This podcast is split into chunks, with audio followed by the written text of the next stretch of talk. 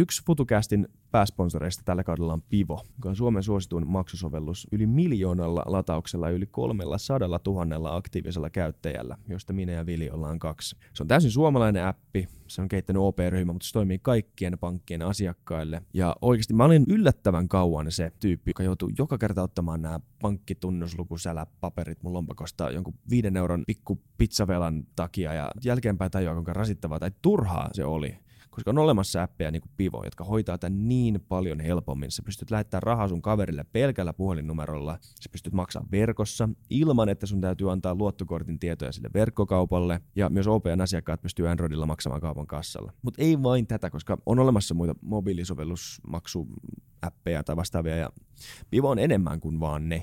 Vivo on rakentanut kaikki ympärille tämmöisen palveluekosysteemin, jossa on muun muassa City Shoppari eri tarjouksineen. Pystyy varata pöydän Table Onlinein kautta. Kotipizza löytyy sieltä. Koko Suomi kattavat matkaliput. Mä asun Helsingissä. Mulla on HSL-näppi. Vivon kautta mä saisin vaikka Turusta tai Tampereelta liput helposti. Ja tosi hyvän näköinen näppi, helppo käyttöinen näppi. Ja sitten te säästätte niin monta minuuttia, jos teillä on Vivo. Eli suosittelen sitä kaikille. Kiitos.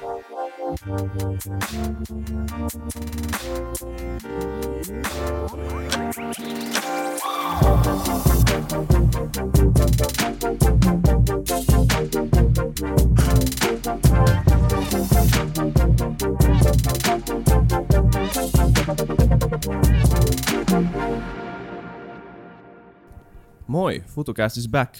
Täällä Isa Krautio, edessä istuu William von der Paalen jälleen kerran. Vuosi on 2019. Nyt Sitten kun tämä jakso tulee ulos, niin on varmaan tosi syvällä. Me ollaan tosi syvällä jo 2019. Toivotaan. Nämä yleensä menee nämä viittaukset aina pieleen. Mä niin. kuunnellut meidän jakson jälkeenpäin. Kaikki viittaukset, mitä me tehdään, on pielessä. Ne ei ole ikinä tuoreita. Ne. Ja mäkin sanoin, että meillä on nettisivut jossain jaksossa, ja ne oli niin kaksi kuukautta siihen, että meillä on nettisivut ja muut vastaavaa. Mutta kaikki on tulossa. Me ollaan taas Kalasataman omalla ministudiolla. Vieraat tulee nyt meidän luo. Tämä on vieläkin outoa ja uutta. Mutta tota, joo, awesome. meillä on vieraana Antero Vartija. Tervetuloa. Kiitos. Meillä on muuten ihan törkeä hieno puku päällä just nyt. Tää kaikille kuuntelijoille Taas. ei niin yhtään, yhtään nais, koska te ette näe, mutta siis toi on nice. Pakko vielä heittää tähän, niin kun aloitetaan, niin alkuun. Joku, me, meillä on ollut tota kakkos viime kaudella, tämä tulee varmaan seuraavalle kolmas kaudelle, niin tota, toivotaan, että se viittaus meni oikein, mutta tota, me, me heitettiin kakkoskaudella aina tämmöisiä pöytäviittauksia, että miten iso pöytä on niin. kyseessä. Joku Niinpä. Twitterissä pyysi meiltä, että ne on pakko saada niinku kuvat näistä pöydistä, referenssikuvat oikeissa tu- mitoissa. Tuumas, onko sulla kuva esim. korkeimman oikeuden pöydästä? Joo. Me aletaan siis julkaisemaan näitä pöytiä. Okei, okay. hyvä, loistavaa. Mutta tervetuloa äh, FutuCastiin. Hauska olla täällä. Tota, Oletko itse kuunnellut mitään podcastia koskaan? Onko tämä tullut sulle tavaksi missään vaiheessa? Tämä on, niin kuin, tämä, huomaankin Suomessa tämä on kasvava juttu, mutta kaikki ei vielä ole omaksunut tai ottanut näitä kuunneltavakseen. Äänikirjat on totta kai aina ollut suosittuja, mutta onko sulla mitään podcasteja, mitä sä oot ikinä kuunnellut?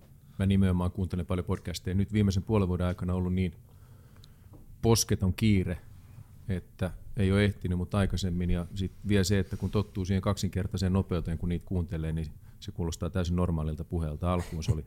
se tupla, Joo, ihan ehdottomasti, koska sitten kun sitä on hetken aikaa kuunnellut siihen, aivot tottuu ja se kuulostaa täysin normaalilta puheelta. Ja Aha. on paljon kivempi kuunnella, kun pystyy ottaa enemmän vastaan. Niin. Ja lähtökohtaisesti yleensä silloin, kun käveli vaikka töihin, jos ei ollut siihen, että keskitty, jos ei käyttänyt aamuun siihen, että keskittyy vaan olemaan rauhassa ja läsnä ja tyhjentämään mielen ja jotenkin laskemaan kierroksia, niin toisena vaihtoehtona oli kuunnella podcasteja, kun meni töihin. Okei, okay. niin toisin sanoen tämä nauhoitus menee puolet liian hitaasti sulle. Tämä menee ihan sopivalla nopeudella, koska jos mä yritän puhua nopeammin ja sen kuuntelee vielä tuplanopeudella. Niin...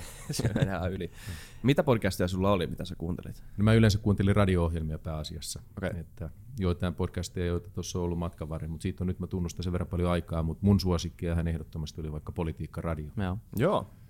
Meillä on itse asiassa äh, ihan vireillä tämmöinen jakso niiden kanssa, mikä on aika nice. Saanko no. sanoa tässä? Kyllä mä saan. Kyllä Katsotaan sitten, jos toteutuu. Katsotaan. Mites, tota, mikä on pitänyt kiireisenä nyt tässä viime aikoina? Mä perustin keväällä 2018 säätiön ja sen rakentaminen, sen säätiön idean toteuttaminen, niin on, on vienyt valtavasti aikaa. Et mä oon verrannut tätä siihen hetkeen aikoinaan, kun haki eduskuntaa, tuli valituksi samaan aikaan, suunniteltiin löylyä ja ryhdyttiin rakentamaan, niin se oli intensiivistä aikaa ja tämä ei ole yhtään vähemmän intensiivistä ollut nyt. Okei. Okay. Haluatko kertoa vähän meidän kuuntelijoille, että minkälainen säätiö on, kun kyseessä, mikä on niin kuin sen sen idea, mihin, mihin tarkoitukseen se on luotu. Mä luulen, että meidän olisi hyvä lähestyä tätä asiaa sitä kautta, että puhuttaisiin ilmastonmuutoksesta. Miten mä näen, että mitä asioita tässä on pielessä, mitä meidän tulisi ottaa huomioon, minkälainen ilmiö ilmastonmuutos on. Tähän luotaan aika syvälle ylipäätään siihen, miksi lähdit politiikkaan mukaan, perustuen siihen, mitä mä oon nähnyt sun julkilausunnoista. Että... Joo, aikoinaan mä olin yrittäjänä ja silloin oli pari hyvää kesää mattolaiturilla ja oli semmoinen olo, että mä en halua lähteä laajentamaan liiketoimintaa, mä en halua mennä muille töihin, mutta liiallinen vapaa-aika tuhoaa ihmisen täysin ja oli pakko päästä tekemään jotain järkevää. Sitten mä sain päähäni, että mä olin yhteydessä vihreisiin ja sanoin, että mulla olisi aikaa, että voisiko mä tehdä jotain. Ja aika pian sen jälkeen mä olisin ehdolla eurovaaleissa, mutta syy miksi mä lähdin tätä poliittista puolta tekemään tai ylipäätään, mä en ehkä ajatellut niinkään politiikkana, vaan yhteiskunnallisena toimintana, niin liittyy ilmastonmuutokseen. Niin sulla on tosi mielenkiintoinen tämä, miksi sä valitsit vihreät, Et, koska niin muut puolueet tavallaan edustaa jotain tämmöistä osa-aluetta yhteiskunnassa niin kuin liittyen just esimerkiksi talouteen tai johonkin muuhun. Esimerkkinä kokous tota, elinkeinoelämän edustajana, demarit tota, AY-liikkeiden edustajana. Mut, ja vaikka vihreät nyt ei ole mikään niin tämmöinen läpileikkaus suomalaisesta poliittisesta ilmapiiristä, niin se on kuitenkin jotenkin niin kuin tämän, niin kuin vähän ylempänä kuin semmoinen yksi tasainen poliittinen ideologia. Se jotenkin yhdistää eri näkemykset ja, ja lähestyy tätä ongelmaa tämmöisenä jotenkin niin kuin, tavallaan politiikkaa suurempana asiana, ilmasto, joka ei niin kuin, suoranaisesti liity tämmöiseen klassiseen politiikkaan. Onko tässä mitään? No ympäristöhän on se, joka on alun perin vihreitä yhdistänyt. Sen Joo. lisäksi joukkoon on valikoitunut, ehkä arvoliberaali on oikeastaan kuvaamaan sitä arvomaailmaa, joka ihmisillä on, mutta sitten taas kun vihreissä lähdetään hakemaan käytännön ratkaisuja, mitä painotetaan, niin se kirjo on tietysti laajempi, mutta kyllä se hyvin yksilitteisesti yhdistävä tekijä on se, että miten me suhtaudutaan ympäristöön mm. siitä huolehtimiseen. Mitä luonto sulle merkitsee tälle lähtökohtaisesti? Se on siis sulle ihan vapaa-ajallakin tärkeä asia. Yhä, siis nykyään tärkeämpi kuin ennen. Et mä oon kaupungissa kasvanut ja en ole kaivannut sitä luontoa ollenkaan samalla tavalla kuin nykyisin. Kyllä se, ennen kaikkea sellaiset asiat, nyt tämän puvun lisäksi mulla on täällä kohta foliohattu päässä, mutta mä väitän, että esimerkiksi läsnäolo, se, että pystyy keskittymään hetkeen, ei ole jatkuvasti huolissaan tulevaisuudesta tai märehdi menneitä, että pystyy olemaan siinä ajassa ja jotenkin arvostaa sitä kaikkea hyvää, mikä on, iloitsemaan olemassaolosta, ihmettelemään sitä, että on olemassa tämmöinen asia kuin maapallo ja ihmiskunta ja todellisuus, tietoisuus. Ne on makeita asioita ja siitä saa paljon paremmin kopin, kun menee luonnon äärelle. Metsä on ihan mielettömän hieno paikka. Aikoinaan, kun on elänyt sellaista elämää, että on ollut paljon enemmän kiinni siinä, että, että mitä tulevaisuudessa, mitä seuraavaksi, mitä seuraavaksi, niin ei ollut samanlaista tarvetta pysähtyä ja kokea tätä.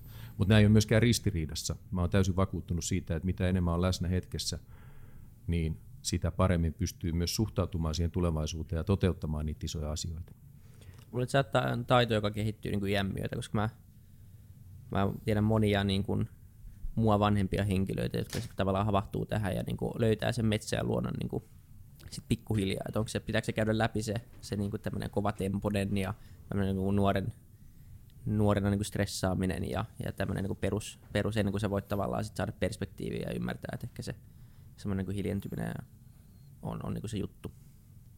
Mahdollisesti. Toki me ollaan erilaisia ihmisiä, me kasvetaan erilaisessa ympäristössä, että silloin kun elää nuoren aikuisuuden vuodet ydinkeskustassa, niin se tempohan on hirveän toisenlainen kuin mitä jos eläisi jossain lähempänä sitä luontoa ja missä virikkeitä ja tapahtumia ja mahdollisuuksia ei välttämättä ole samalla tavalla. Mutta mä uskon myös tosi vahvasti siihen, että asiat on pidettävä tasapainossa, että, että liikaa yhtään mitään on aina liikaa ja se jotenkin, että on itsellään levollinen olo, että asiat on hyvin, on myös se tekijä, joka voimaannuttaa meitä tekemään hienoja asioita. Kyllä. Ja, tota, ja sen, sen oikeasti huomaa, nyt sä sanoit, että me ollaan nuoria, mutta tämä luonnon äärellä oleminen, nyt kun eletään niin kiireisessä yhteiskunnassa, missä on koko ajan kiinni jossain laitteessa, kiinni jossain verkostossa, se niin kuin, vaikka termi epäluonnollinen on tosi se ei, se ei niin kuin, tarkoita sinänsä niin kuin määritelmällisesti mitään, mutta kuitenkin se, sen, sen kokemuksellisen eron huomaa täysin, kun menee jonnekin luontoon, missä ei ole yhtään mitään ja saa vaan hengittää, saa vaan olla. Se on, se on tosi upeaa. Sitä arvostaa jo, en mä tiedä, ehkä mä en, mä en tiedä, onko mä nuori, 25, on, herra hän on tosi nuori. Olet. On, joo, herra kun nuori saa. Mutta tota, ö, ilmastonmuutos keskustelu. Rassaako joku siinä? Tai rassaako joku moni asia siinä? Se on semmoinen asia, se on niin, se on, sitä voi lähestyä niin monesta, monelta kannalta, ihmiset lähestyy sitä niin monelta kannalta, että sitten muuttuu vähän semmoista älämölöä välillä, mikä harmin, harmiksi. Onko sulla mitään, mikä erityisesti häiritsee sinua siinä? Tai mitä sä haluaisit korjata? Meillä on ihan älyttömästi epäkohtia. Se, että muuttuuko asiat paremmaksi, jos häiriintyy tai jos niin. joku potuttaa, niin yleisesti ottaen ei, mutta sit, se ei tarkoita sitä, että meidän ei pitäisi tunnistaa ongelmakohtia. Mm. Se ei tarkoita Kyllä. sitä, että meidän pitäisi tarttua niihin ja korjata niitä. Ja jos me mietitään ilmastonmuutosta, niin mun nähdäkseni me jatkuvasti osaoptimoidaan. Me tehdään toimenpiteitä, jotka tarkoittaa tosi hyvää. Ja ne ei ole missään nimessä merkityksettömiä. Mutta jos me ajatellaan ilmastonmuutosta, niin se ei johdu siitä, että meillä ei ole tarpeeksi uusiutuvaa energiaa. Ilmasto ei muutu sen takia, että meillä ei ole tarpeeksi sähköautoja tai energiatehokkuutta. Ne on täysin välttämättömiä asia osana ratkaisua, mutta ilmasto ei muutu sen takia. Toinen asia, tämä on vielä raflaavampaa, mutta tätä kannattaa pureksiin. Ilmasto ei muutu myöskään sen takia, että me synnytetään liikaa päästöjä. Ilmasto muuttuu sen takia, että ilmakehässä on liikaa hiilidioksidia. Ja tämä valuvika tässä systeemissä, ilmastonmuutos on systeeminen ongelma. Se ei johdu siitä, että ihmisiä on liikaa, se ei johdu siitä, että, että me eletään hyvää elämää, vaan ilmasto muuttuu sen takia, että tässä systeemissä on fundamentaali valuvika. Ja se on se, että se sallii meille sen, että me lisätään sitä hiilidioksidin määrää ilmakehässä. Toisin sanoen aiheutetaan ympäristölle vahinkoa, aiheutetaan taloudellista vahinkoa välisesti muille, mutta me ei olla vastuussa siitä aiheuttamastamme vahingosta. Tätä voisi verrata siihen, että jos musta olisi kivaa rikkoa ikkunoita, naapuriikkunoita, niin mä saisin kivittää niitä rikki ja mä olisin täysin vapaana vastuusta, niin silloin me kivitettäisiin naapureiden ikkunoita. Ja tämä on sama asia. Me tehdään koko ajan, me aiheutetaan vahinkoa, erityisesti taloudellista vahinkoa. Se on ehkä helpompi mieltää kuin se ympäristövahinko tässä näin, kun ajatellaan, että mitä ilmastonmuutoksesta seuraa. Siitä seuraa niitä myrskyjä, tulvia, mutta vielä paljon vakavampana asiana, mitä mä näen ihmiskunnan kohtalon kannalta, mikä tässä on se akuutti kysymys. Ei se, että jäätiköt sulaa, se on äärimmäisen vakava, mutta se akuutti juttu tässä on se, että tämä meidän systeemi ei pysy kasassa. Et jos me ajatellaan nyt vaikka Italian tilannetta, meillä on populistit vallassa oikealta vasemmalta. Siellä on ihmiset vallassa, jotka ei puhu totta. Ne saattaa kriisiyttää koko EUn. Ja jos EU kriisiytyy, niin sen jälkeen meillä ei ole enää perspektiivi siinä, että miten me torjutaan ilmastonmuutos, vaan sitten menee selviytymistaisteluksi siihen, että millä EU säilyttää toimintakykynsä ja ylikansallisen päätöksentekokyvyn. Italiassa ei olisi populistit vallassa ilmasta maahanmuuttoa. Ja jos 2015 ei olisi tullut ihmisiä Eurooppaan, 1,3 miljoonaa, 500 miljoonaa ihmisiä Eurooppaan, joka on todella pieni määrä, mutta se riitti siihen, että arvot koveni, ihmiset suuttu ja ollaan tyytymättömiä. Ja sen seurauksena sitten taas me päädytään äänestämään Donald Trumpia, Erdogania valtaan. Mm. Ja siinä vaiheessa, kun nämä populistit on vallassa, niin meillä ei ole enää sitä yhteiskunnan valtiotason ratkaisukoneisto, jolla on se toimintakyky, että me hoidetaan tätä ongelmaa. Ja meillä on hirveästi aikaa. Jos me ajatellaan, että sanotaan, että tulee uusi tilanne, joka synnyttää sen, että meillä on muutama miljoona pakolaista, jotka tulee Eurooppaan, niin me keskitytään siihen. Meillä ihmiset todennäköisesti kokee tyytymättömyyttä. Voi olla, että tätä seuraa jonkinnäköinen talouskriisi. Jos tulee talouskriisi, tulee työttömyyttä, entistä enemmän kurjuutta ja tyytymättömyyttä, me äänestetään entistä vihaisempia ihmisiä valtaan. Ja jos ne vihaiset ihmiset vallassa ei puhu totta, tämä peli on menetetty. Tähän meillä ei ole paljon aikaa. Ja tämä fundamenttivaluvika ilmastonmuutoksessa on se, että me ajatellaan, että tämä hoituisi sillä, että me kun satsataan uusiutuvaa energiaa ja muuta, ja mä korostan, me tarvitaan sitä paljon enemmän, me tarvitaan paljon nykyistä radikaalimpia päästövähennyksiä, ei pysty jatkaa tähän tahtiin kuin nyt tehdään, mutta se ei riitä. Tämä systeeminen valuvika tässä järjestelmässä on se, että tämä sallii meille sen, että me lisätään hiilidioksidin määrää ilmakehässä, ja meillä on vastuuta siitä, että sitä pitää ottaa vähintään saman verran pois.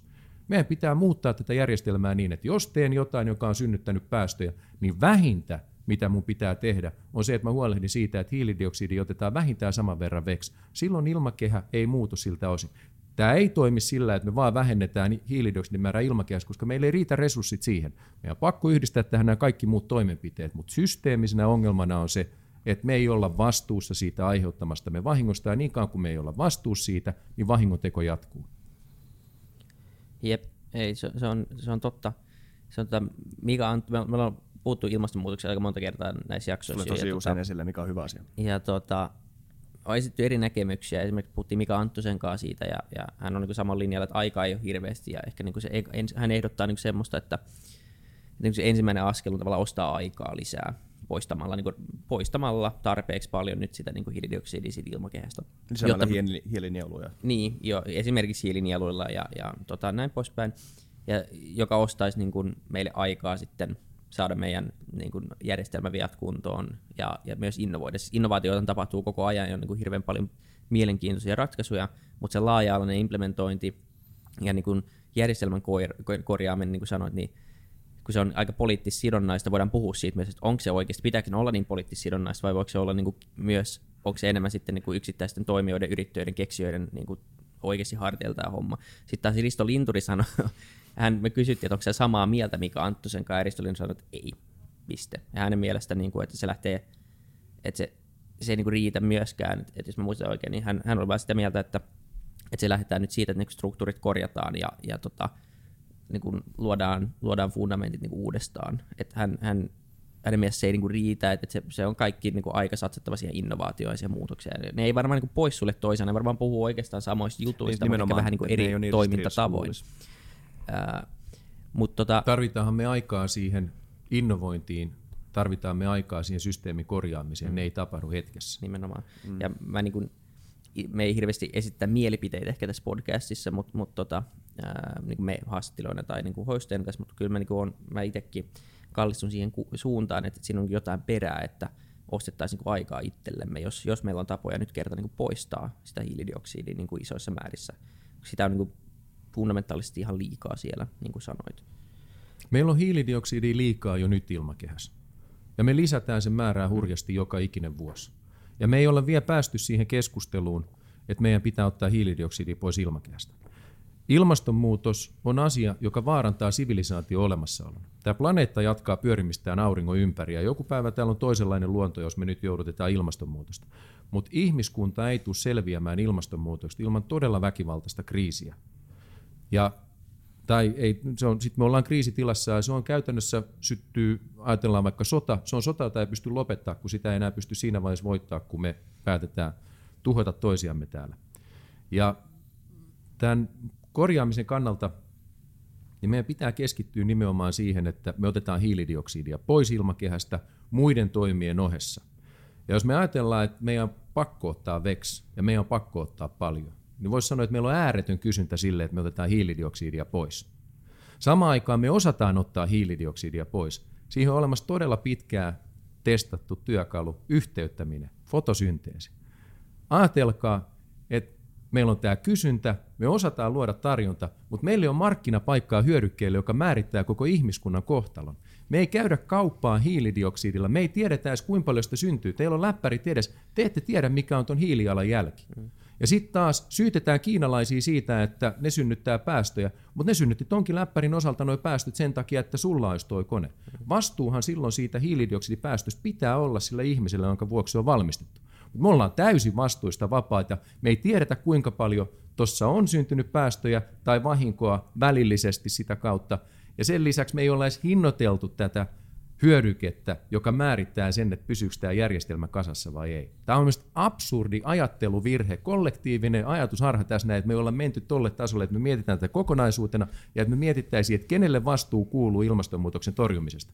Ja me ajatellaan helposti, että ilmastonmuutos on niin iso asia, että tuolla on oltava jossain joku taho, joka tämän hoitaa, että valtiot hoitaa tai isot yritykset hoitaa. Mutta jos me jotain on politiikassa oppinut tässä, niin ihan tavallisia ihmisiä ne poliitikotkin on, ja nekin ajattelee helposti, että jossain on oltava se taho, joka sen hoitaa.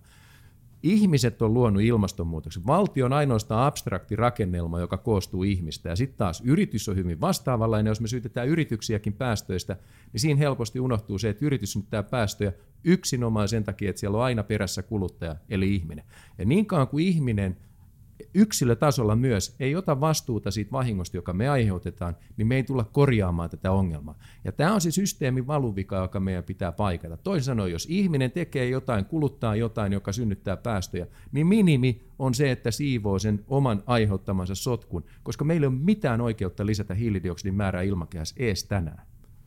Miten sen vastuuntunnon voi konkretisoida, koska se on ihan totta, että tämmöisissä pitkissä ketjuissa se vastuu vaan niin kuin siirtyy ja siirtyy, ja just tämä läppärinosto on vaan, että mä maksoin tuossa kassalla tämän läppärin, eihän mä tehnyt mitään väärää. Mm. Siltä se ainakin tuntuu sillä hetkellä. Miten se voi konkretisoida se vastuuntunnon? Ensinnäkin meidän pitää tiedostaa tämä asia. En syyllistä ihmisiä yhtään siitä, että ajatellaan, että jonkun täytyy tämä hoitaa, koska ei yksilöillä ole myöskään ollut työkaluja. Ja niitä ei yksi yksittäinen ihminen pysty kovin helposti luomaan. Mutta äh, tuomalla tämä, nythän me ollaan ruvettu puhumaan kompensoimisesta mm. nykyistä enemmän ja ymmärretään se, että tämä on kokonaisuus ja ilmasto muuttuu tuossa sen takia, että ilmakehässä on liikaa muun muassa hiilidioksidia. Ja äh, silloin, jos sä teet jotain, joka synnyttää hiilidioksidia lisää ilmakehään, niin joku muu voi ottaa sitä pois ja siihen on olemassa kompensointikeinoja. Mutta tämä pitäisi tuoda osaksi kaikkea toimintaa. Ja esimerkiksi tämmöinen asia, minkä parissa me säätiössä työskennellään ja nyt tässä vaiheessa tammikuun alussa voin kertoa, että mä olen menossa vajaan pari viikon päästä tapaamaan Macronin kabinetista hänen EU-avustajaa. Ja viestinä nyt Ranskassa on ollut keltaliivit vastustamassa sitä, että polttoaineen verotusta mm. nostetaan, polttoaineen hinta nousisi sen myötä. Niin tämä kompensoiminen niin, että tämä alkuvaiheessa – ymmärrän, että niin kauan kuin tämä on vapaaehtoista, niin maailma ei pelastu, mutta jostain pitää aloittaa. Ja se, mitä mä heille esitän, on se, että velvoitettaisiin EU-ssa polttoainejakelijoita tarjoamaan kompensoimismahdollisuus. Toisin sanoen, kun sä menet tankkaamaan, sä voit tankata 95 tai sä voit tankata kompensoitua 95 ja se ei maksa, se maksaa ehkä 5 senttiä enemmän per litra. Mutta kun sä tankkaat sitä kompensoitua polttoainetta, niin siinä maksetaan samalla siitä, että joku ottaa vähintään saman verran hiilidioksidia pois ilmakehästä. Tämä muuttaa sen ajattelutavan, kun ihminen voi mennä tankkaamaan auton ja ymmärtää, että mä voin tehdä tämän aikaisempaa, aikaisempaa vastuullisemmin ilmaston kannalta. Ja yksi ongelma myös siinä, miksi ihmiset ei ole voimaantunut taistelemaan ilmastonmuutosta vastaan, on se, että ne päätökset tapahtuu poliitikkojen välisissä neuvotteluissa poliittisessa pöydistä, tai sitten jos ne tapahtuu yrityksissä, ne on yritysten johtoryhmät, jotka tekevät näitä päätöksiä, mutta meillä ei ollut työkaluja yksilöille, jotka voimaannuttaisivat meitä toimimaan. Ja tämän kaltaiset kanavat, sanotaan vaikka se polttoainejakelu, että sä voit tankata sitä 95C tai 95C compensatea, niin tarkoittaa sitä, että sulle on tullut valta tehdä ilmastotoimia siinä sun normaalissa arjessa.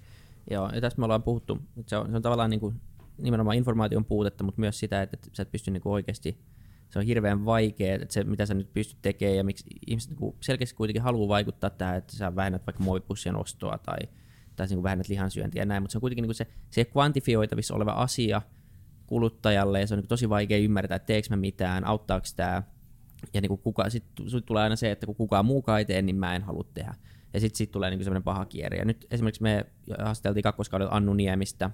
Hänellä on tämmöinen Upright Project, joka sitten menee siihen niin kuin yritystasolle, jossa yritetään, niin kuin, yritetään niin kuin, tavallaan selvittää näiden yritysten niin kuin nettoimpaktia ja onko ne positiivisia, onko ne negatiivisia. Ja, ja tota, siitä tulee kuluttaja-appi vissiin, nyt on tullut niin kuin 2019 aikana, jossa kuluttaja pystyy selvittämään yksittäisen tuotteen niin kuin, että onko se niin nettoimpakti positiivinen vai negatiivinen, ja varmaan niin tällaisen työkaluiden yhdistäminen niin toisiinsa, ja se, se informaatio, kun me eletään semmoisessa ajassa, että oikeasti kaikista voi saada ää, informaatiota paljon helpommin kuin aikaisemmin, ja se pystyy niin kuin, tuomaan päättäjän käsiin, niin kuin meidän kuluttajan niin kuin, käsiin, niin tota, tulee varmasti niin kuin, auttamaan, auttamaan tätä, koska sit toisaalta pitää kritisoida sitäkin ajattelua, koska meillä tämä niin kuin me aina sanotaan tässä podcastissa, niin omassa kuplassa. Maailma on aika iso paikka, että kiinnostaako tämä välttämättä niin kuin Kiinassa, vaan se ei tarvitse olla Kiinassa, voi olla Intia, se voi olla Afrikka, se voi olla Jenkit, se voi olla Suomi.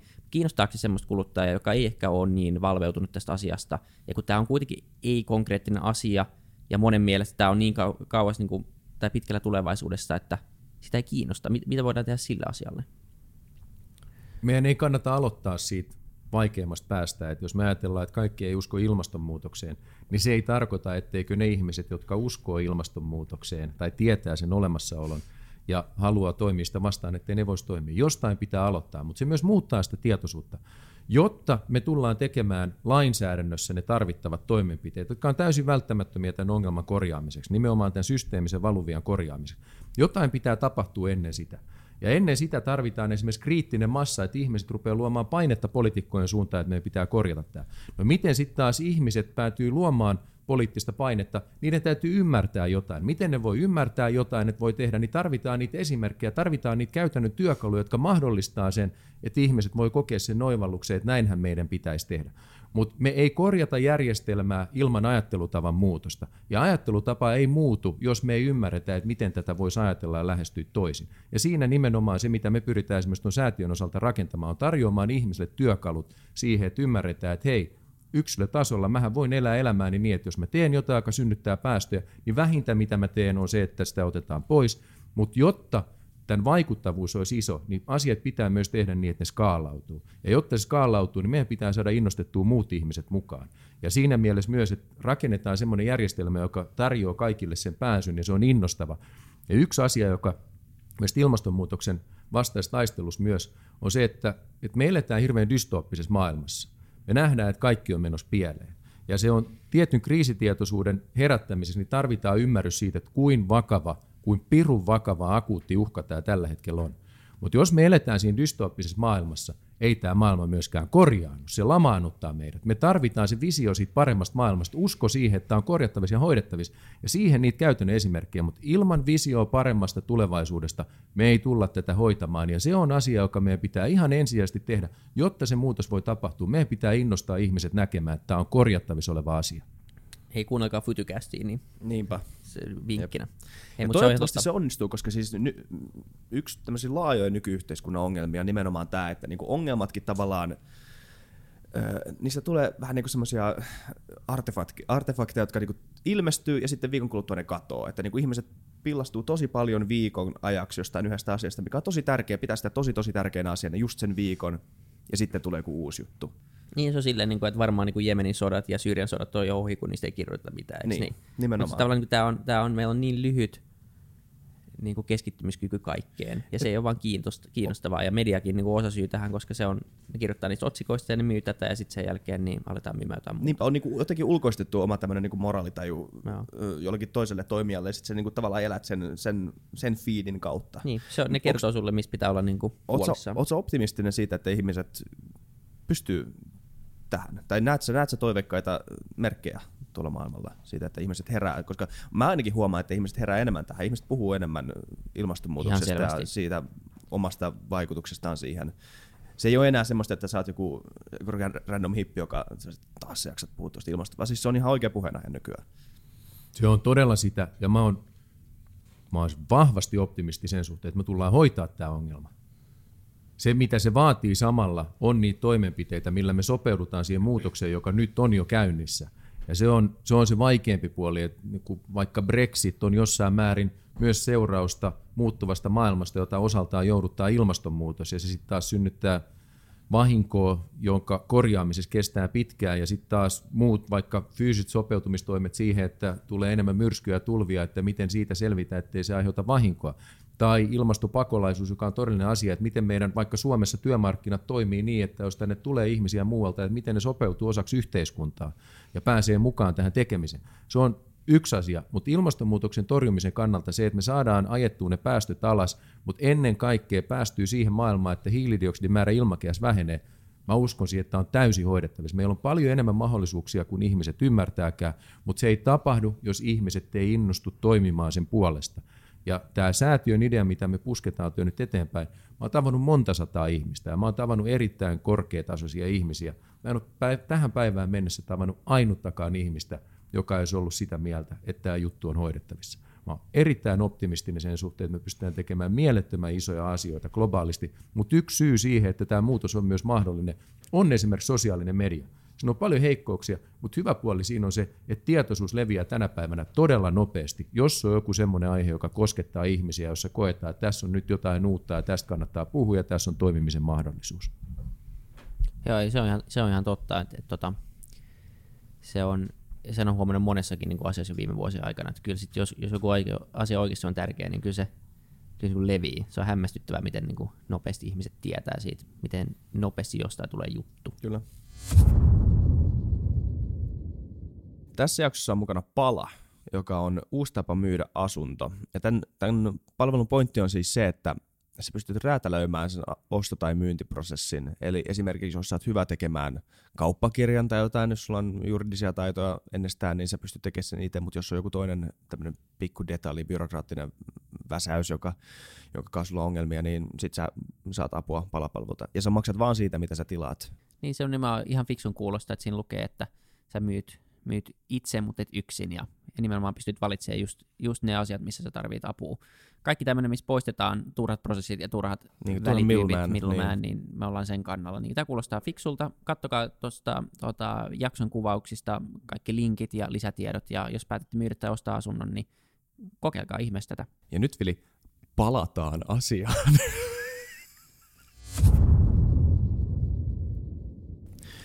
Sä et ole vielä tullut julki tämän sun säätiön koostumuksesta, sen toiminnasta, niin kuin ihan niin kuin nuts and bolts sen toiminnasta. Ja mä vähän luin jotain Hesarin artikkelia siitä, ja tota, siinä lyhyesti selitettiin joku, oli joku lyhyt lainaus, mitä sä oot sanonut. Mutta pystytkö niin suunnilleen selittämään, että miksi, mistä siinä on kyse? Miten se toimii? Tässä on monta eri asiaa, joita me ollaan tekemässä, mutta säätiön suomenkielinen nimi on kompensäätiö. Mutta mennään englanninkielisen nimellä Compensate Foundation. Ja yksi tapa tarkastella tätä on se, että meiltä puuttuu tosissaan hiilidioksidilta hinta. Ja jos teet jotain, joka on synnyttänyt hiilidioksidia lisää ilmakehään, niin voidaan ajatella, että sä synnytät haittaa. Eli tämä on eräänlainen haittavero, eräänlainen hiilidioksidivero, joka on vapaaehtoinen, mutta se saadaan kytkettyä osaksi kaikkea kulutusta, mutta se on myös korvamerkitty. Eli jos mä teen jotain, joka on synnyttänyt päästöjä, niin mä maksan sen hiilidioksidimaksun, niin se raha menee sen ongelman korjaamiseen. Kun tänä päivänä ajatellaan vaikka polttoaineveroja, me maksetaan euron verran veroja per bensalitra. Mutta koska veroja ei saa korvamerkitä, niin se menee valtion budjetin paikkaamiseen. Ensi vaalikaudella mahdollisesti parannetaan eläkkeitä, sosiaaliturvaa, mutta me ei olla torjumassa ilmastonmuutosta. Ja yksi syy ongelmana vielä tässä, että miksi me ei olla saatu rahoja liikkeelle kunnolla tämä hiilidioksidin talteenotto on se, että isolta osin sitä rahaa yritetty saada valtioilta. Ja valtiolla on aina tämä yhteismaan ongelma, että sanotaan, että miksi me tehtäisiin, miksi me maksettaisiin hiilidioksidin talteenotosta, kun noikaan ei maksa. Mm. Jos kaikki ei ole mukana, niin me ei tätä tehdä. Mutta yksilötasolla tätä vastaavaa ongelmaa ei ole. Toisin sanoen, tämä on kuin haittavero, mä teen jotain, mä maksan samalla maksun ja se menee suoraan siihen ongelman korjaamiseen. Toimii kuin haittaveron tulisi toimia. Toinen voidaan ajatella, että tämä on vaikka yksilötason päästökauppa, että se on aina tasapainossa, mä pidän huolta siitä, että hiilidioksidin määrä ei lisännyt. Olennaista on se, että sen pitää olla systeeminen, että sen maksaminen on yhtä helppoa kuin arvonlisäveron maksaminen. Kun sä käyt kaupassa, niin se ei hirveästi vaadi vaivaa, että maksaa erikseen sen alvin siihen tuotteen päälle. Mutta sen niin lisäksi, että kun tuodaan tämä systeeminen asia tähän, niin mun mielestä hirvittävän tärkeä asia on se, että ihminen, joka kompensoi ja siivoo jälkeensä, niin sen pitää sitten jollain tapaa hyötyä.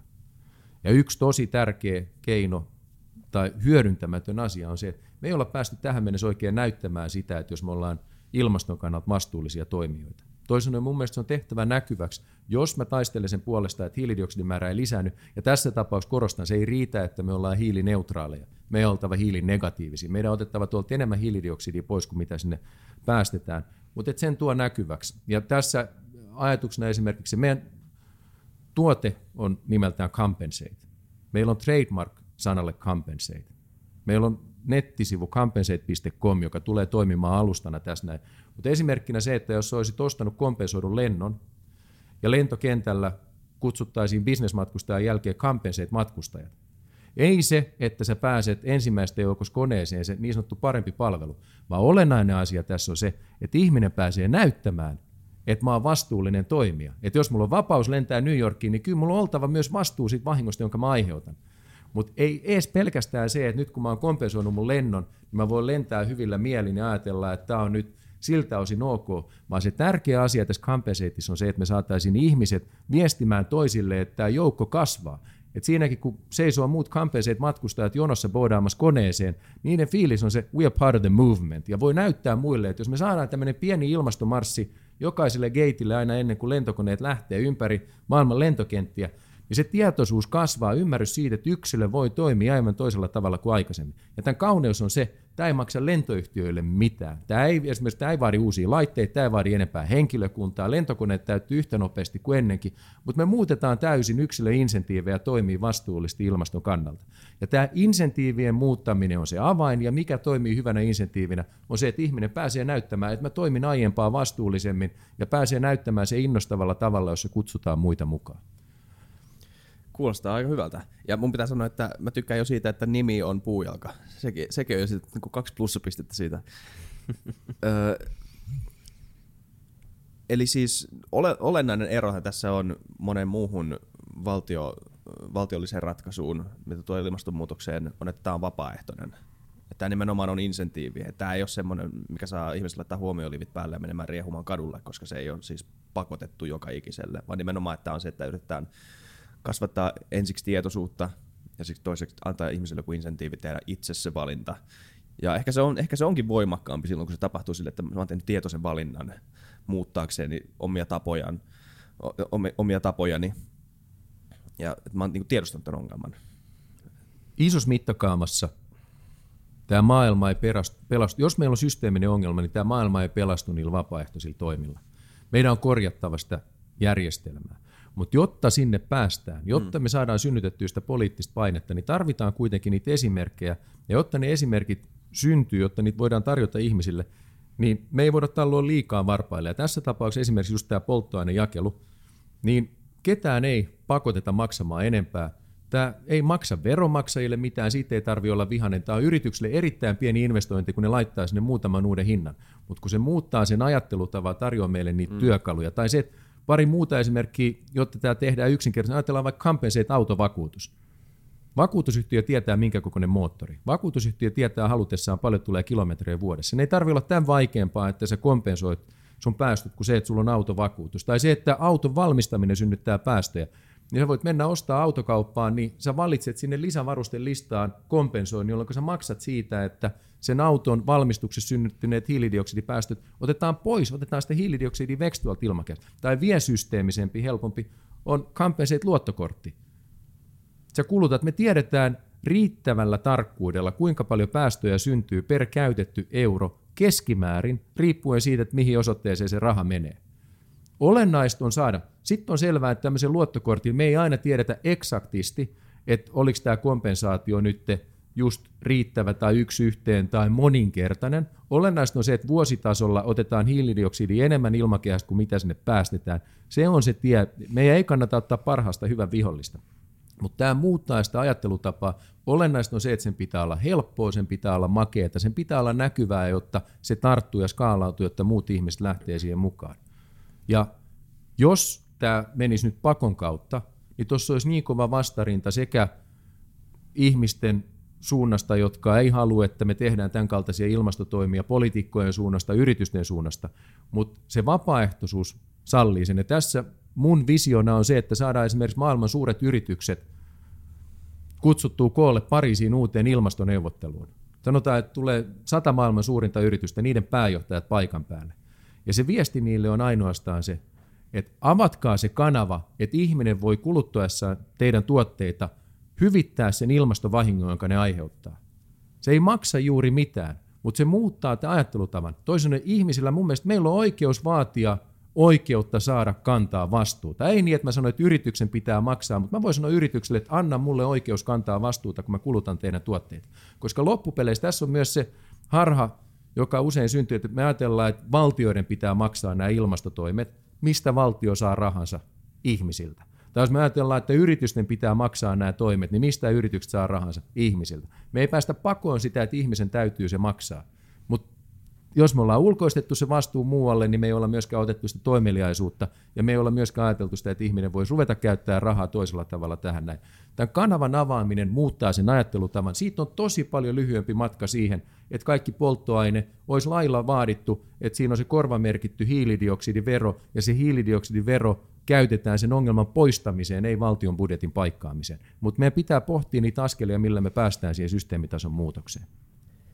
Okei, onko tämä tuleeko tämä säätiö niin käytännössä sit luomaan näitä tuotteita myymään, niitä, myymään niin saman niitä yrityksiä mukaan ja, ja sitten niin kuin keräämään tavallaan sitten ne compensate-maksut ja poistamaan sillä hiilidioksidia?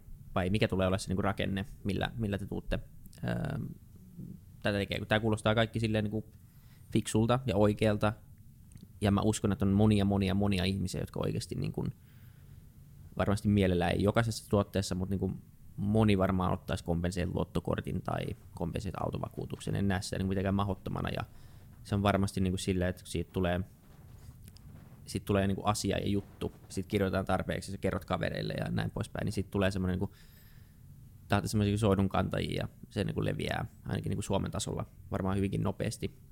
Mutta on, onko tämä se rakenne, niin kuin, mitä te olette miettineet, vai onko siinä muita osia kanssa?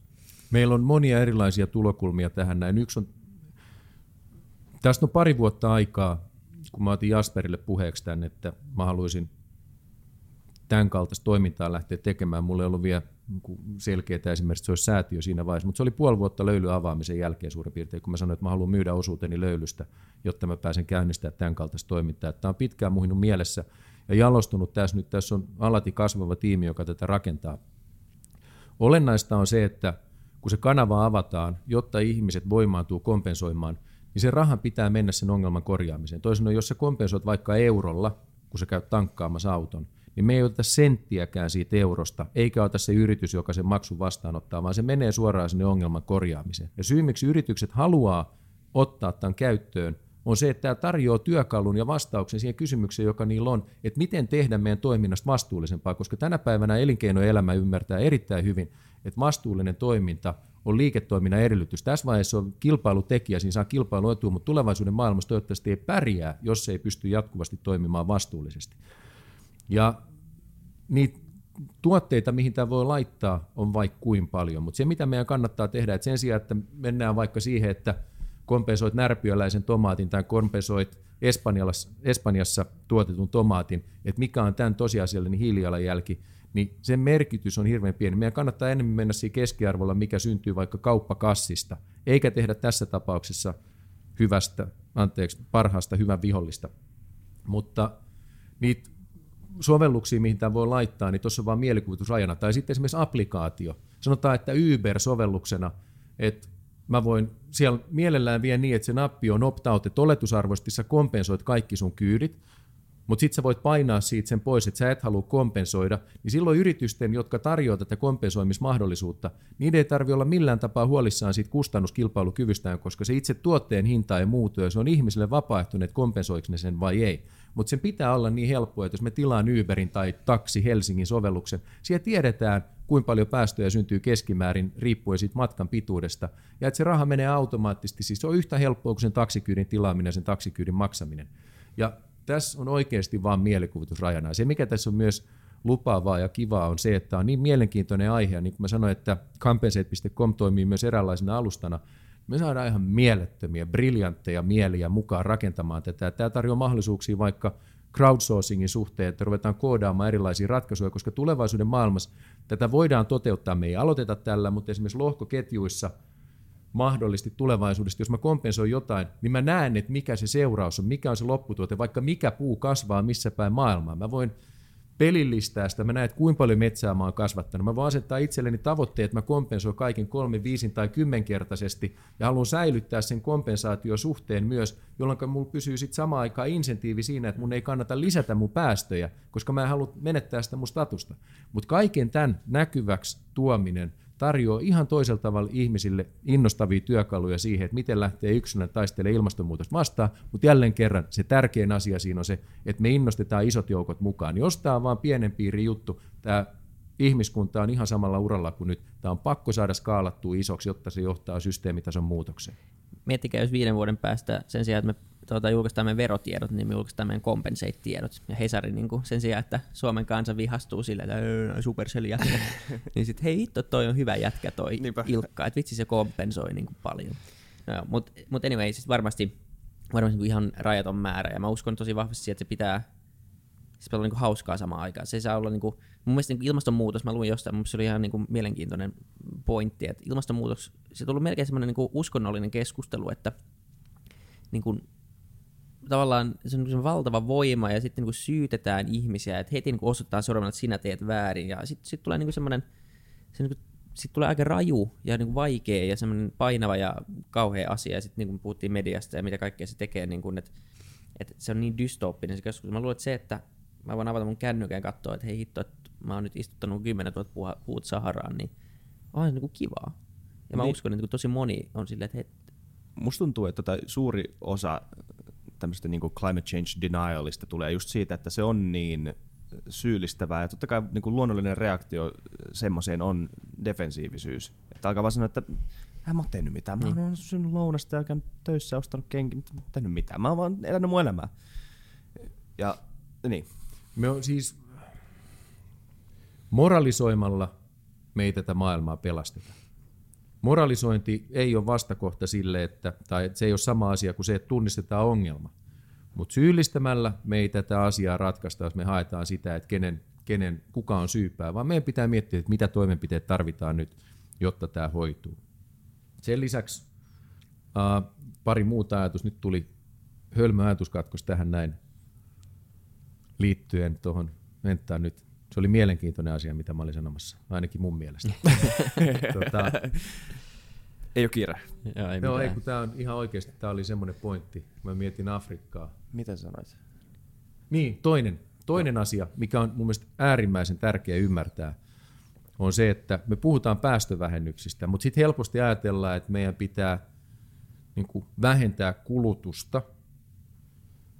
Jos se tarkoittaa sitä, että me ollaan vähemmän toimeliaita, kun me kulutetaan vähemmän, niin me tullaan epäonnistumaan vääjäämättä, koska jos me vähennetään kulutusta, vaan vähennetään kulutusta, se tarkoittaa sitä, että yrityksillä menee huonommin, se tarkoittaa sitä, että ihmisiä irtisanotaan. Meillä on entistä enemmän vihaisia ihmisiä ja me äänestetään Donald Trumpia valtaan. Tämä polku ei ole todellinen. Se, mitä meidän täytyy tehdä, on muuttaa sitä nykyistä kulutusta niin, että se on kestävää. Hmm. Mutta jos me yritetään ihan degrowthin ja downscalaamisen kautta hoitaa tämä, me tuhotaan tämä järjestelmä, meillä on instituutiot kriisissä, meidän maailmankauppa sakkaa, meillä on niin paljon vihaisia ihmisiä kadulla, että tätä ei enää hoideta.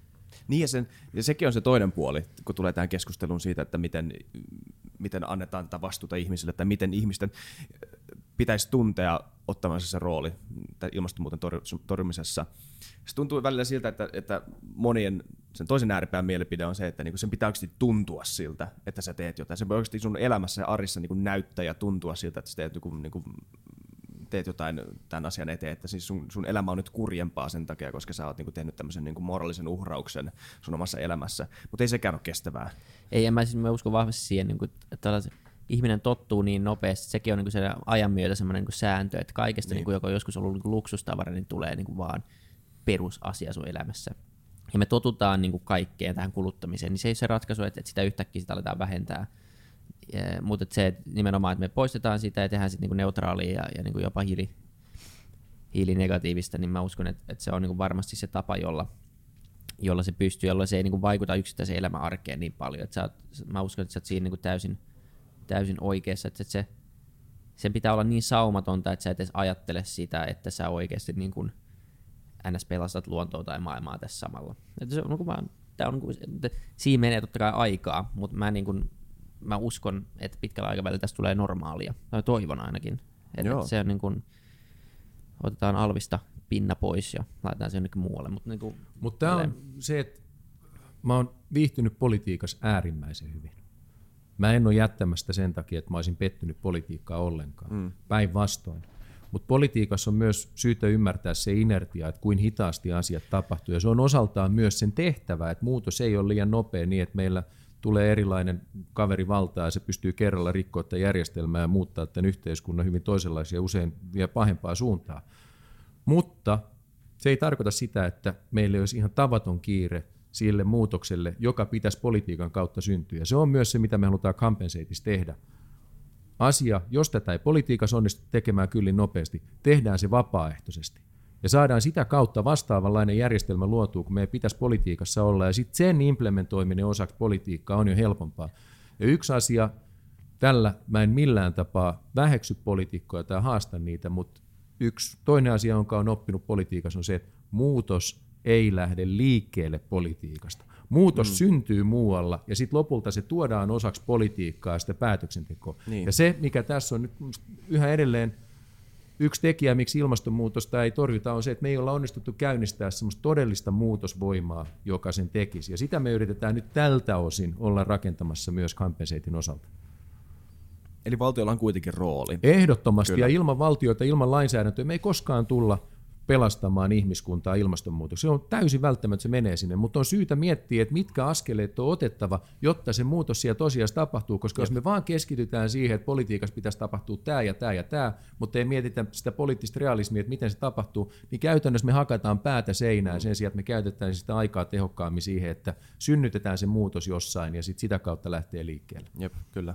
Niin ja, se, ja mitä me ollaan muutenkin puhuttu tässä podcastin aikana, kun ilmastonmuutos tulee esille, niin se ei ole edes pelkästään valtioiden rooli, vaan se on se, mistä sä puhuit ihan jakso alussakin, että se on valtion välinen rooli, valtioiden välinen rooli, yhteistyö, joka, jota sitten tämä ilmastonmuutos tosi salakavallisesti tai niin kuin catch 22 niin kuin rappeuttaa sitä nimenomaan, koska siis se saa ihmiset sulkeutumaan omiin maihinsa tämmöisten populistisen johtajien kautta, joka sitten vähentää just nimenomaan mm. sitä, mitä tarvitaan, eli valtion välistä yhteistyötä. Just niin, ja tämä on, jos ilmastonmuutos olisi vain Suomen kokoinen asia, niin silloin meillä olisi ihan toisenlainen kyky myös mm. tehdä politiikassa ne tarvittavat päätökset. Kyllä poliitikot tietää, että mitä pitäisi tehdä.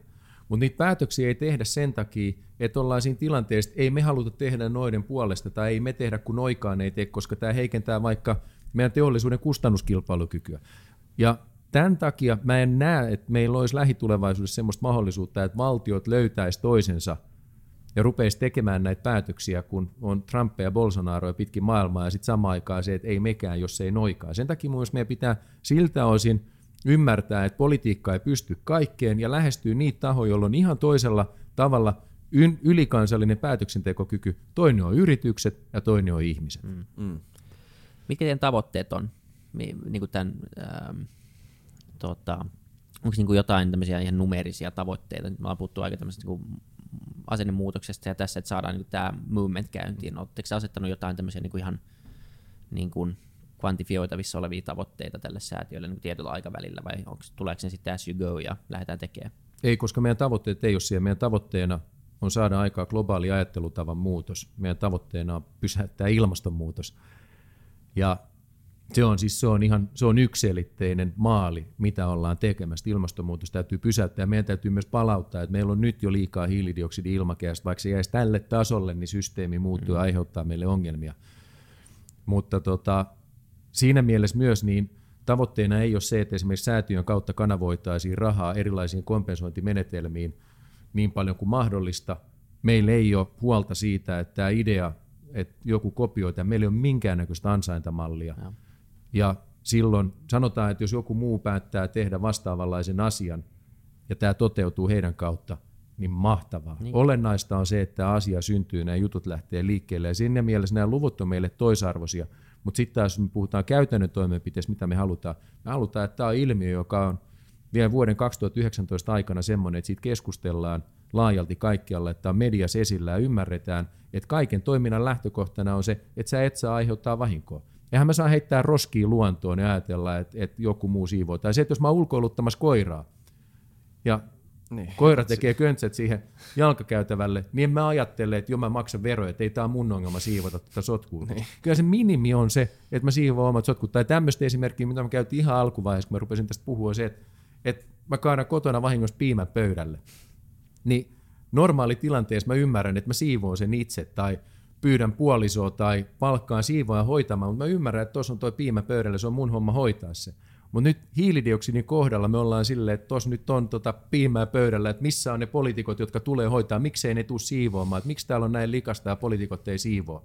Niin tämä yksilön vastuu siitä omasta vahingosta, joka aiheutetaan, puuttuu mun mielestä. Me ymmärretään, että yksilön toimilla on merkitystä, mutta se pitäisi mitottaa sille, että meillä ei ole mitään oikeutta aiheuttaa vahinkoa muille, ja me tehdään sitä koko ajan. Myös ne, jotka kuluttaa vähemmän ja muuta. Ja tällä, niin kuin mä korostan, mä en halua syyllistää ketään, mutta jopa ne, jotka ei syö lihaa, ei matkusta, asuu pienissä asunnoissa, nekin omalla toiminnallaan lisää hiilidioksidin määrää ilmakehässä, sekin pitää siivota musta tuntuu, että tämä tulee olemaan yksi niistä asioista, mistä tulevaisuudessa mietitään taaksepäin. No, siis te vaan niin annoitte, te vaan annoitte ihmisten paskantaa luontoa ja, niin. ja, ja ei, ilman niin? mitään vastuuta. Mutta on ja... se täysin absurdi ajatus. Niin. Mutta kun se, me eletään sen sisällä, me ollaan tottuneet siihen. Niin, ja me edes tullaan ajatelleeksi, että tämä on pielessä. Tämä on se, mitä me halutaan tuossa herättää, että ihmiset ymmärtäisivät sen, että tämä on valuvika järjestelmässä, ja jotta järjestelmä, joka on ihmisten luoma, jotta se korjaantuu, niin ihmisten täytyy ymmärtää, että se järjestelmässä on valuvika, Jep. ja meidän täytyy ottaa ilmastonmuutoksessa sama lähtökohta kuin ihan kaikessa muussa toiminnassa. Ei saa tuhota ympäristöä, ei saa aiheuttaa vahinkoa muille. Hiilidioksidin avulla me tehdään sitä koko ajan, eikä olla vastuussa. Se on, se on absurdia, mutta mm. tässä maailmassa me eletään tällä hetkellä. Muutetaan se. Kyllä. Tämä kuulostaa hyvältä. Mä, siis, niin kuin mun mielipide 25-vuotiaana nuorena, ei yhtään niin kuin asiaa lukeneena, ei välttämättä merkitse niin paljon, mutta siis ei, kuulostaa tosi hyvältä. Joo, siis toivotaan, että tästä tulee ilmiö tämän vuoden aikana. Ja, no, ja tota, tätä niin lähtee, tämä lähtee leviämään teidän kautta ja muidenkin kautta. Ja, ja niin saatte siihen isoja yrityksiä mukaan ja isoja tahoja ja niin puolesta puhujia ja, ja tota, me tehdään oma pikku osamme tässä. Ja... Koska jotain pitää tehdä. Koska mm, sä sanoit sitä niinku uskonnosta. Se on, on se tavallaan mulle kuin uskonto jollain tavalla. Mä en ole tiedemies, eli tavallaan mä, mä otan nämä niinku profeettojen lausunnat vastaan jollain tavalla ja omaksun ne omaan elämääni sillä tavalla, kun mulle kerrotaan, että näin kannattaa tehdä. Ja totta kai mä otan ne pienellä niin kuin tämmöisellä skeptisellä tota, sivuvivahteella, mutta kuitenkin siis jotain pitää tehdä, eli parempi, että tehdään jotain kuin ei mitään. Ja tämä nyt on yksi ainakin parhaimpia ideoita, mitä on, on kuullut. Eli siis jotain... Onko jotain, niin, sorry. Niin, Onko jotain, mitä, mitä haluat nyt rohkaista niin meidän kuuntelijoille, mitä ne voi tehdä? Nyt ne kuulee tämän jakson, niin okei, tämä idea oli, hei, itse tämä on niin fiksu. Mm. Mitä ne nyt tekee? No jatkona tuohon, mitä sanoit, jotain pitää tehdä. Olennaista on se, että me aloitetaan. Mm. Sitten kun me lähdetään tekemään, niin me opitaan koko ajan uutta ja me voidaan muovata sitä toimintaa. Ja jos me puhutaan vaikka kompensoimisesta, mikä se tosiasiallinen keino on, se markkina on kehittymätön. Meillä ei ole sitä metsitystä esimerkiksi. Me ei edelleenkään kyetä kovin tarkasti mittaamaan sitä, että kuinka paljon hiilidioksidia joku metsäprojekti sitoo. Mutta heti kun sinne siirtyy voimavaroja, huomioon ja rahaa, niin rupeaa tapahtumaan. Mm. Ja tämä on myös syytä ymmärtää. Me ei ikinä tulla torjumaan ilmastonmuutosta, jos sen torjuminen ei ole taloudellisesti kannattavaa. Toisin sanoen, meidän on valjastettava markkinatalous siihen, että me hoidetaan tämä. Ja tällä hetkellä esimerkiksi se, että metsä kasvaa ja sitoo hiilidioksidia, kun siitä ei makseta. Jos me päästään siihen maailmaan, että kun metsä kasvaa, niin se tuottaa kassavirtaa sille metsän omistajalle, niin se on saman tien ihan toisenlainen insentiivi panostaa siihen, että nyt sidotaan hiilidioksidia. Mutta liian usein me mietitään sitä, että, että sit pitäisi olla tämä ja tämä ja tämä ja tämä valmiina ennen kuin voi aloittaa, että halutaan, että se juttu on niin valmis, niin sitten lopputulos on se, että ei tehdäkään mitään. Minusta on paljon hienompaa vaan, että tartutaan toimeen, luotetaan siihen, että on tärkeä asia, lähdetään tekemään, se juttu jalostuu matkan varrella. Ei tuo olemaan aina helppoa, ei tuo olemaan aina kivaa, mutta niin kauan kuin se visio ja fokuspiste pysyy siinä, että tämä juttu on hoidettavissa, tuolla on meidän määränpää, me pysäytetään ilmastonmuutos ja tämä on yksi tärkeä toimi muiden muassa – niin ihmeellisiä asioita saadaan aikaiseksi. Jos katsoo ihmiskunnan historiaa taaksepäin, me ollaan tehty paljon älyttömämpiäkin asioita kuin se, että me korjattaisiin systeemiä niin, että me ei enää lisättäisi hiilidioksidin mm. määrää ilmakehässä. Jep. Tässä on tunti aika pitkälti täynnä, sun pitää mennä töihin edustaa kansaa. Rankkaa. Eli tota, Mutta meillä on vika kysymys. Haluatko kysyä sen? Kysy, kysy sen aina. Niin. Joo, me kysytään kaikilta vierailta loppuun, että tota, vieraan yhtä isoa unelmaa maailmalle tai Suomelle. Ja tota, miksi? Se voi liittyä omaan aiheeseen, se voi olla jotain. Sä tuskin nyt tulet puhuu tässä, että sä haluat, että joku, no en, en, en ohjaa, katsotaan, mutta mut tässä nyt teema on ollut selkeä jakso. Mutta joku semmoinen asia, niin kuin, jos maailma muuttuu niin kuin todella paljon paremmaksi, jos, jos tämä toteutuisi. No nyt kun tässä on puhuttu näin paljon ilmastonmuutoksesta, niin otetaan toinen asia. Mä haluaisin, että apteekkikarteli kaatuisi. Okei. Okay. Mä unelmoin siitä, että se tapahtuu vielä joku päivä. Mutta tähän ilmastonmuutokseen liittyen, jos me siitä puhutaan, niin torjutaan ilmastonmuutos. Se ei ole ollenkaan liian kunnianhimoinen tavoite. Meillä ei ole mitään muuta vaihtoehtoa. Se on tehtävissä, mutta meidän pitää vaan antaa ihmisille työkalut ja voimaannuttaa heitä toimimaan, niin silloin tämä tapahtuu. Mä oon täysin vakuuttunut, että me pystytään tekemään ihmeellisiä asioita. Ja tässä on mahdollisuus myös, että syntyy jotain semmoista liikehdintää Suomessa. Siinä vaiheessa, kun New York Times ja The Economist kirjoittaa siitä, että kuinka me voidaan vaikuttaa ihmisten insentiiveihin ja tarjota helppoja työkaluja, nämä jutut lähtee leviämään.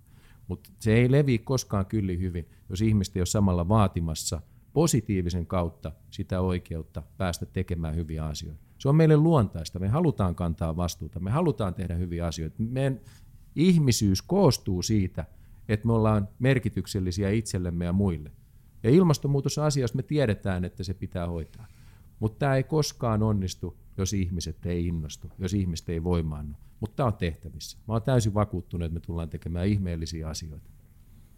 Siihen uskotaan. Skedäämme. Hei, kiitos tästä. Kiitos Oli paljon. tosi kiva päästä kuuntelemaan ja kuulee, kuulee tästä projektista ja onnea ja menestystä. Sitä samaa. Kiitos äänestä. Kiitos.